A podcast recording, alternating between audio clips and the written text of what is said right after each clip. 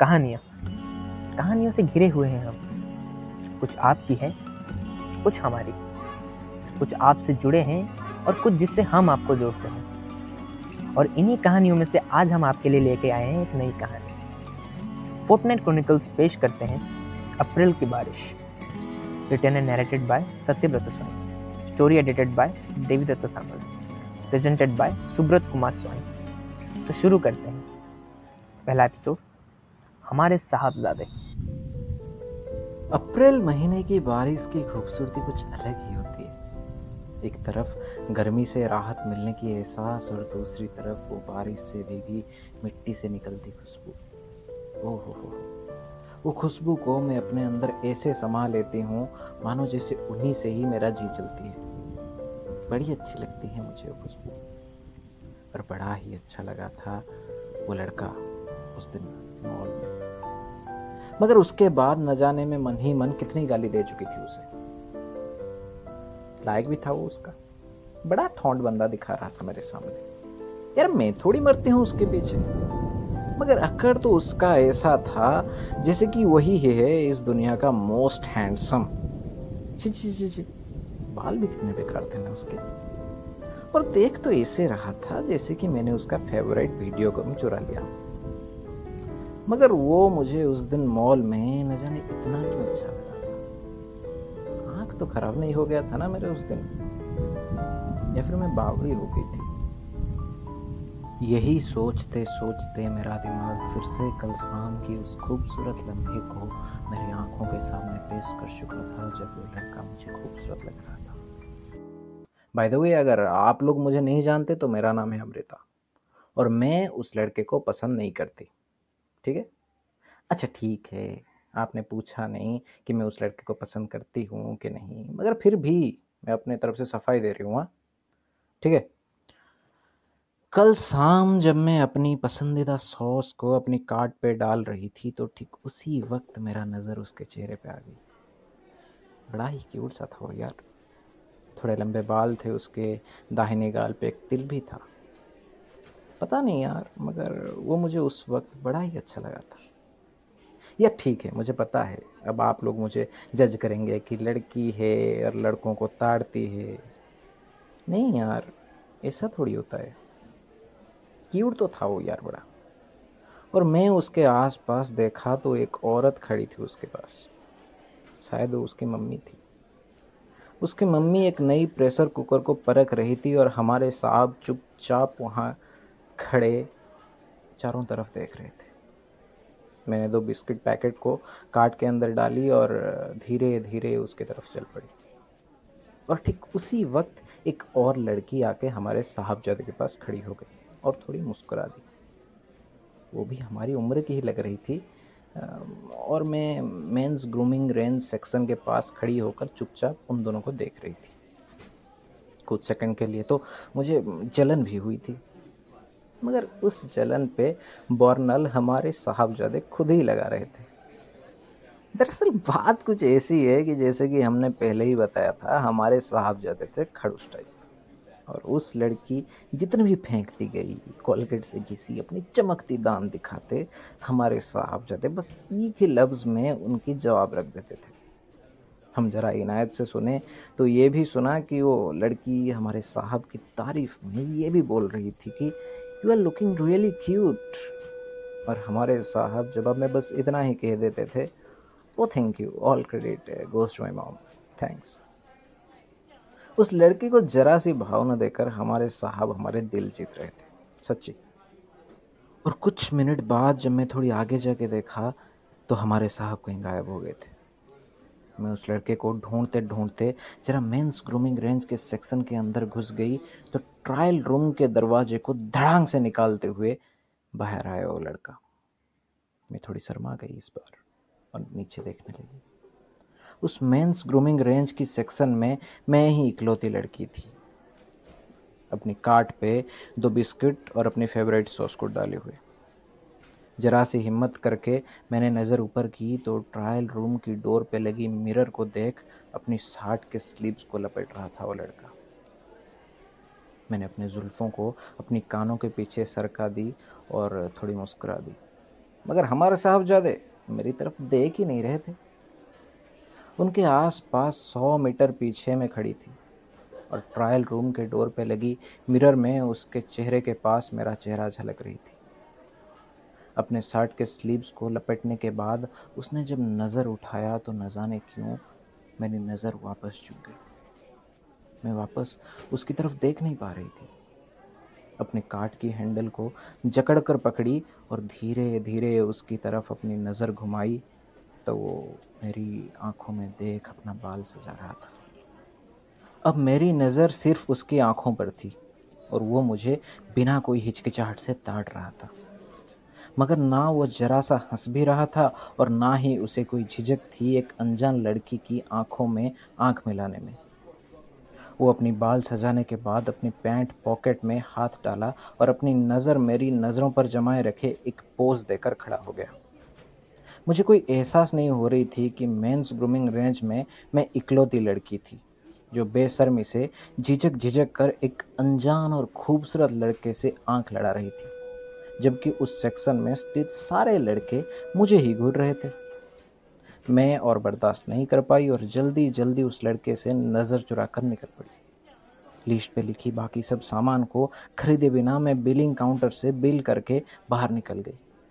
तब मेरी चलने में इतनी जल्दी थी, मानो मेरी ट्रेन छूट रही थी। पार्किंग से मैंने अपने लेडीबर्ड साइकिल निकाली और बड़ी रफ्तार से घर की ओर चल पड़ी। अब न जाने मुझे क्यों कुछ अलग थलग सी लग रही थी। पहली बार मुझे एक लड़के को ताड़ने के बाद अफसोस हो रही थी। ये मेरी फितरत नहीं थी, मगर मगर शायद वो लड़का जिसका नाम मैं अब तक नहीं जानती थी, उस लड़के का मुझे देखकर ना झिझकना मुझे तड़पा रही थी। मानो मुझे ऐसा लग रहा था जैसे कि उसने मुझे पहले से ही परख लिया हो और मुझे चैलेंज कर रहा था। मैं घर पर पहुँचते ही अपने रूम में घुस गई और बिस्तर पर लेटकर कुछ नहीं सोचने लगी। मम्मी रसोई घर में लौकी छिल रही थी और मुझे बुलाई और पूछी, इतनी देर क्यों हो गई तुझे आने में? नहीं यार मम्मी, बस ऐसे ही नया शहर देख रही थी। मैं मम्मी को वो मेरी हर वार वाली झूठ भी नहीं बोल सकती थी कि कुछ दोस्त मिल गए थे, क्योंकि हम इस शहर में नए थे। पापा का ट्रांसफ़र हो गया था और वो तीन महीने पहले से ही शहर में शिफ्ट हो गए थे। और हम अपनी पुरानी शहर में, अपनी पुरानी स्कूल से अपना क्लास नाइन्थ खत्म करके अप्रैल के महीने ही इस नए शहर में आए थे। इस शहर में पापा ने एक नई स्कूल में एडमिशन करवा ली थी और आज था हमारा नई स्कूल में हमारी पहला दिन। छह बजे अलार्म को स्नूज करके मैं पाँच मिनट की झपकी लेने के बहाने एक घंटा और सो गई थी। सात बजे मम्मी ने मुझे अपनी डांट से जगाई और मैं जल्दी जल्दी नहा धोकर तैयार हो गई। कल ही पापा नई स्कूल की यूनिफॉर्म ले आए थे और मैं उसे पहनकर रेडी हो गई। बैग पैक कर ली थोड़ी सी नाश्ता करके मेरी नापसंद दूध को आँख मूंद के पी के मैं निकल पड़ी। नई शूज़, स्मेललेस मोजे और टिप टप होकर मैं अपनी लेडी बर्ड साइकिल लिए राह पर निकल पड़ी थी। पूरी यूनिफॉर्म में अगर हम में किसी की कमी थी तो वो थी हमारे गले में लटकने के लिए स्कूल आई कार्ड मैं अपनी साइकिल को तेज़ी से चलाती, हवाओं को चीरती, पंद्रह मिनट में स्कूल गेट पे जा पहुँची। आगे आधा डोजन बॉस से बच्चे निकल चुके थे और कुछ से निकल रहे थे। मैं धीरे धीरे आगे साइकिल लेकर पार्किंग लॉट पे पार्क की और अपनी साइकिल बास्केट से अपनी बैग को कांधे पे डाले चल पड़ी। मैं अब एक अनजानी दुनिया में कदम रखने ही वाली थी कि वो सिक्योरिटी गार्ड ने पीछे से चिल्लाया, बेटी, तुम्हारी साइकिल लॉक नहीं हुई? मैं दौड़ती हुई साइकिल के पास गई साइकिल लॉक की और दौड़ती दौड़ती वापस स्कूल की मेन गेट पार किया। शायद इतने में मैं लेट हो गई थी और असेंबली के लिए सभी क्लासेस के बच्चे लाइन बनाकर निकल पड़े थे। मुझे अब तक पता नहीं थी कि मेरी कक्षा किस तरफ़ है। मैं वहाँ पे खड़ी हुए एक सर से पूछी तो उन्होंने उलझन भरी नज़रों से मुझे दिक्सा दिखा दी। मैं बड़ी ही जल्दी में उन लंबी कतारों को बीच में चीरते हुए आगे बढ़ी और दो मिनट ढूँढने के बाद मैं क्लास टेंथ बी में अपने बैग को एक टेबल पर रख के दौड़ते हुए असेंबली की तरफ़ चली पड़ी। उन सफ़ेद संगे मरमर से सजी सतह पर गिरने की बड़ी संभावना थी और मैं खुद को संभाल के दौड़ती असेंबली पे जा पहुँची। असेंबली के सबसे आखिरी कतार के पीछे जाके खड़ी हो गई और आँख बंद करके पहले से शुरू हो गई उस अंग्रेज़ी प्रार्थना को गुनगुनाने लग गई। उस अंग्रेज़ी प्रार्थना जिनकी शब्द मेरे मुँह से कुछ भी नहीं निकल रही थी, ना ही मैं कुछ समझ पा रही थी उस प्रार्थना के बारे में। स्कूल में मैं नई थी और मेरे लिए ये सब भी नए थे।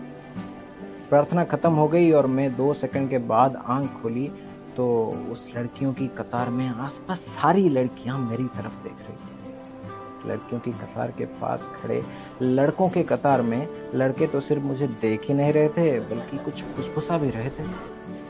नई स्कूल में बिना कोई दोस्त और पहचान ना होना कैसा लगता है, आज मुझे पहली बार महसूस हुआ। मैं अपने आप को संभालते हुए नीचे देखी और पाँच मिनट के बाद जब सब वापस अंदर चलने लगे तो मैं भी धीरे धीरे कतार के साथ उनके साथ चलने लगा। अब भी वो सब अपनी बातों में व्यस्त थे और हमें घूर रहे थे।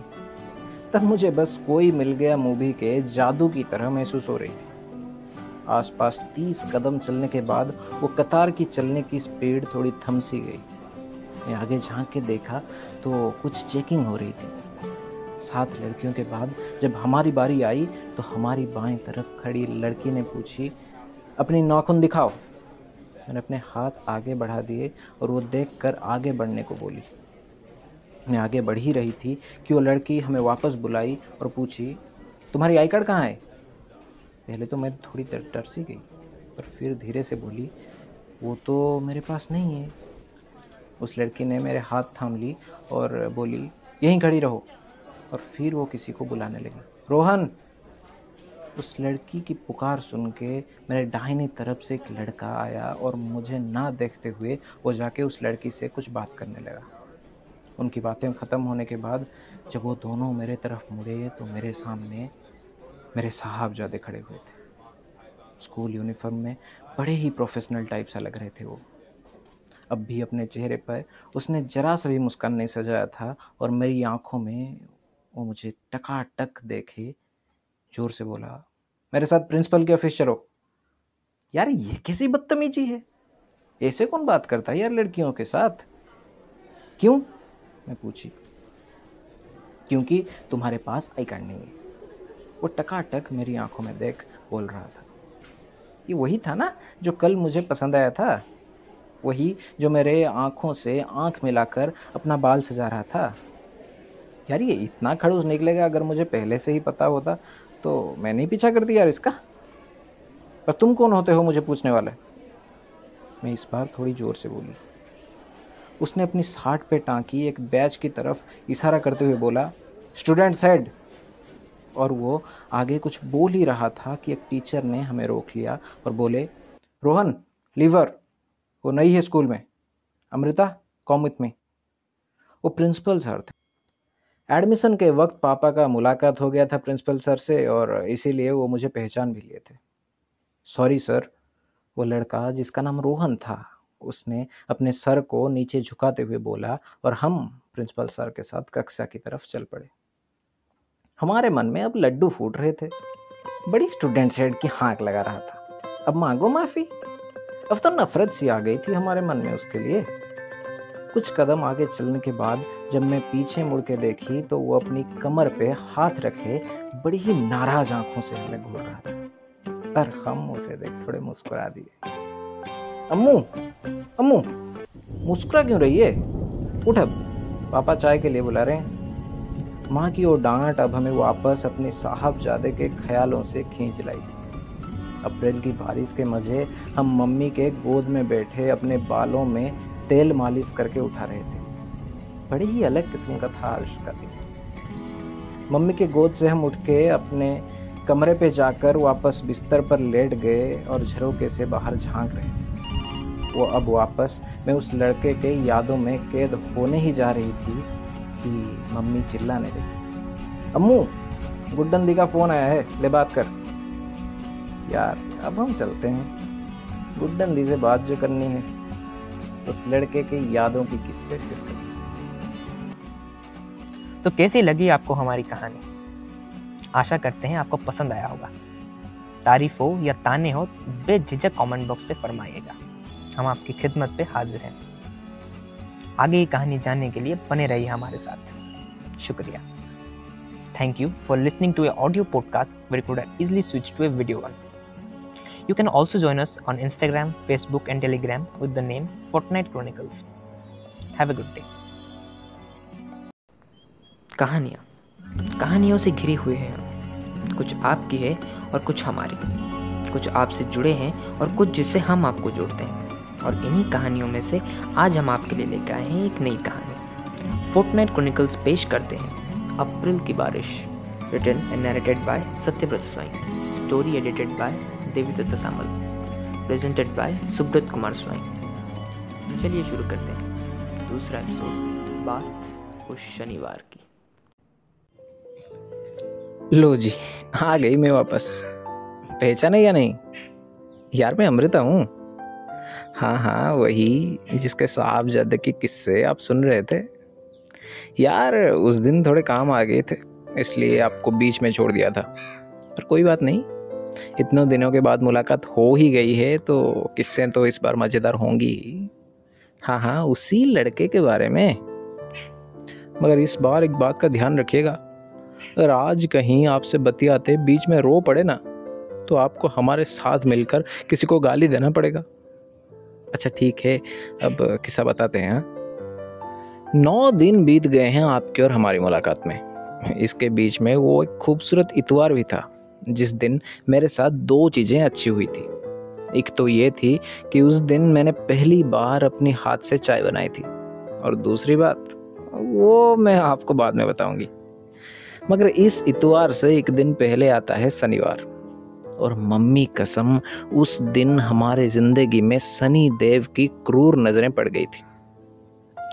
शनिवार होता है स्कूल में हाफ़ डे, और हम घर जल्दी आने की खुशी में जल्दी जल्दी घर से निकलकर जल्दी जल्दी स्कूल में पधार गए थे। स्कूल में एक हफ़्ते गुजरने के बाद भी अब तक मेरी सिर्फ़ एक ही दोस्त बन पाई थी, जिसकी नाम थी असीमा। और अब तक हमारे साहबजादे की हमसे नज़रें चुराने की प्रक्रिया कायम थी। दसवीं कक्षा की सेक्शन ए में था वो लड़का और हम थे सेक्शन बी में। कभी कभार असेंबली में नज़र मिल जाते थे तो वो आँखों में अंगारे लिए नज़र फैल लेता था। और अगर कभी टिफ़िन ब्रेक में टॉयलेट के पास नज़र मिल जाए तो अपने आप को इतना व्यस्त दिखाता था जैसे कि किसी मल्टीनेशनल कंपनी की मैनेजर हो। अब तक मैंने असीमा से उसके बारे में कई किस्से भी सुन रखे थे कि उसका कोई और लड़की के साथ चक्कर चल रहा है। मगर ना असीमा ना मुझे। उस लड़की के बारे में किसी को कुछ भी अता पता नहीं थी। तो सब मिला जुला कर अगर बताएँ तो मेरा कुछ खास यादें बनी नहीं थी वैसे स्कूल में। मगर उस शनिवार कुछ अलग ही था। मैंने जल्दी स्कूल पहुँच के बैग को अपनी टेबल पर रख अपनी आधी पड़ी इंग्लिश होमवर्क को निपटा रही थी। असीमा अब तक आई नहीं थी और चारों तरफ़ न जाने क्यों एवं शोर मची हुई थी। दो मिनट बाद घंटी बजी और हम असेंबली के लिए निकल पड़े। और भाई साहब, अब आया था ऊँट पहाड़ के नीचे। असेंबली के पास खाली जगह पर हमारे साहबजादे कान पकड़ के घुटनों के बल बैठे हुए थे। आँखों में इस बार गुरूर की जगह शर्म छाई हुई थी और थोड़ी झुक भी गई थी वो आँखें। साहब के शोभा बढ़ाने के लिए वो स्टूडेंट हेड वाला बैच अब गायब थी और पैर पर सूज की कमी थी। साहब को उस परिस्थिति में देख मुझे अपार आनंद मिल रही थी। उस वक्त मुझे ज़िंदगी ना मिलेगी दोबारा का वो आखिरी सीन वाली खुशी महसूस हो रही थी। बड़ा आकर दिखा रहा था यार। अब हो गई बैकुंठ प्राप्ति। मेरे साथ प्रिंसिपल के ऑफ़िस चलो, क्योंकि तुम्हारे पास आई कार्ड नहीं है। बड़ा एडमिनिस्ट्रेटिव दिखा रहे थे बेटा। अब क्या गलती कर दी? अब किस बात की पनिशमेंट मिली है? अरे हाँ यार, अब किस बात की पनिशमेंट मिली थी? मुझे उसकी पनिशमेंट मिलने की वजह का कुछ अता पता नहीं थी। मैंने असेंबली की तरफ़ बढ़ती कतारों के साथ आगे बढ़ते हुए असीमा को पूछी तो किसी और से पता करके मुझे बताई कि शनिवार के दिन जब हमारे स्कूल का यूनिफॉर्म पूरा सफ़ेद होता है, हमारे साहबजादे उस यूनिफॉर्म के अंदर सफ़ेद मोजे की जगह काले रंग का मोजे पहन के चले आए थे। यार, ये तो बड़ा कांड हो गया था। स्टूडेंट सेड और वो भी गलत यूनिफॉर्म पहन के। ना ना ना ना। अगर मैं होती तो एक हफ़्ते के लिए सस्पेंड न कर देती। अगर तुम स्टूडेंट से रोके गलत यूनिफॉर्म पहनोगे तो मुझ जैसे बिना कार्ड वालों को डांटोगे कैसे? पर भला खुदा का, अब तक मेरा आई कार्ड मुझे मिल भी गया था और मेरे गले में लटक के मेरी शोभा बढ़ा रही थी। हमारी कतार जब उस लड़के के पास से होके गुजर रही थी तो मैंने कुछ वापस करने की ठान ली। मैंने थोड़ी खांसी और जब हमारे साहब मेरे तरफ़ मुँह उठाकर देखने लगे तो बड़ी ही नज़ाकत से मैंने अपनी आई कार्ड को अपनी बाएँ हाथ में घुमाने लगी। और थोड़ी खा, और खांस के दाहिने हाथ से उसे धीरे से साफ़ भी करने लगी। इस बार मैं सीधा उसके आँखों में आँख मिला के बदला ले रही थी। और वो वो अपनी आँखों में पिलपिली गुस्सा सजाए कानों को पकड़े देखता रह गया। फिर मैंने थोड़ी मुस्कुरा दी और आगे चल पड़ी। उस वक्त मुझे एक अंदरूनी खुशी महसूस हो रही थी। ठीक वैसे जैसे युवराज ने इंग्लैंड के तानों के बदले स्टुअर्ट बोर्ड को छह छक्के मारने के बाद महसूस किया था। फिर असेंबली खत्म हो गई और क्लासेस शुरू। पेचीदे मैथमेटिक्स से शुरू करके बोरिंग हिस्ट्री के क्लासेस तक सब सहने का भारी काम खत्म होने के बाद आखिरी दो पीरियड्स खेल के थे। पीटी सर अपना व्हिसिल बजा के निकल पड़े और दसवीं कक्षा के सारे बच्चे उनके पीछे पीछे लड़के फुटबॉल लेकर आँखों में रोनाल्डो और मेस्सी के फुटवर्स को सजाए, फुटबॉल फ़ील्ड की तरफ़ दौड़े और लड़कियाँ बास्केटबॉल कोर्ट की तरफ़। मुझे कुछ ऐसे खास रुचि था नहीं बास्केटबॉल खेलने में, और ना ही असीमा और श्रावणी को। हम तीनों बास्केटबॉल कोर्ट से दूर घने बरगद पेड़ के छांव में बैठ के गप्पे लड़ाने लगे। असीमा अपनी पसंदीदा ऋतिक रोशन की नई फ़िल्म की तारीफ़ कर रही थी तो श्रावणी अपने मोहल्ले में घटित एक मज़ेदार किस्से के बारे में। और मैं चुपचाप बैठे, दर्शक बन बैठे, उन दोनों की बात सुन रही थी। और ठीक उसी वक्त पीछे से किसी की बुलाने की आवाज़ आई। अमृता? अरे, ये तो हमारे साहब जाते थे। उनका मेरा नाम पुकार के मेरे तरफ़ चलते आने, देख, मेरा दिल ठहर सा गया था। वो बड़ी ही जल्दी जल्दी चलते हमारी तरफ़ आए और चुपचाप आके मेरे पास बैठ गए। यार, इसको डरवर है कि नहीं? अगर पीटी सर देख लिए तो? उसका मेरा नाम पुकार के मेरे पास आके बैठते देख, न जाने क्यों असीमा और श्रावणी शर्मा के और थोड़ी मुस्कुरा के वहाँ से उठकर दूर चली गई। वो लड़का मेरे बाएँ तरफ़ बैठ मुझे ही देख रहा था अब, मगर मैं जरा सा भी उसका तरफ़ देख नहीं पा रही थी। और मैं सीधे सामने खेलती लड़कियों को देख रही थी। तो मैं समृता कैसी हैं आप? वो ज़ोर से बोला। आप? इतनी इज़्ज़त? लगता है इस बार ऊँट पहाड़ के नीचे नहीं, ज़मीन के नीचे जाने के लिए उछल रहा था। ठीक हूँ, मैंने सीधा साधा जवाब दे दिया। मोहतरमा, नाराज़ है क्या हमसे? वो अपने मुँह को जरा सा मेरी तरफ़ झुकाए पूछ रहा था। ओ भाई, ये कैसा रूप था साहब का? पहले आप, फिर मोहतरमा? ऊँट ज़मीन के नीचे पाता लोक में चला गया था क्या? बदतमीजी करते हो, शर्म नहीं आती?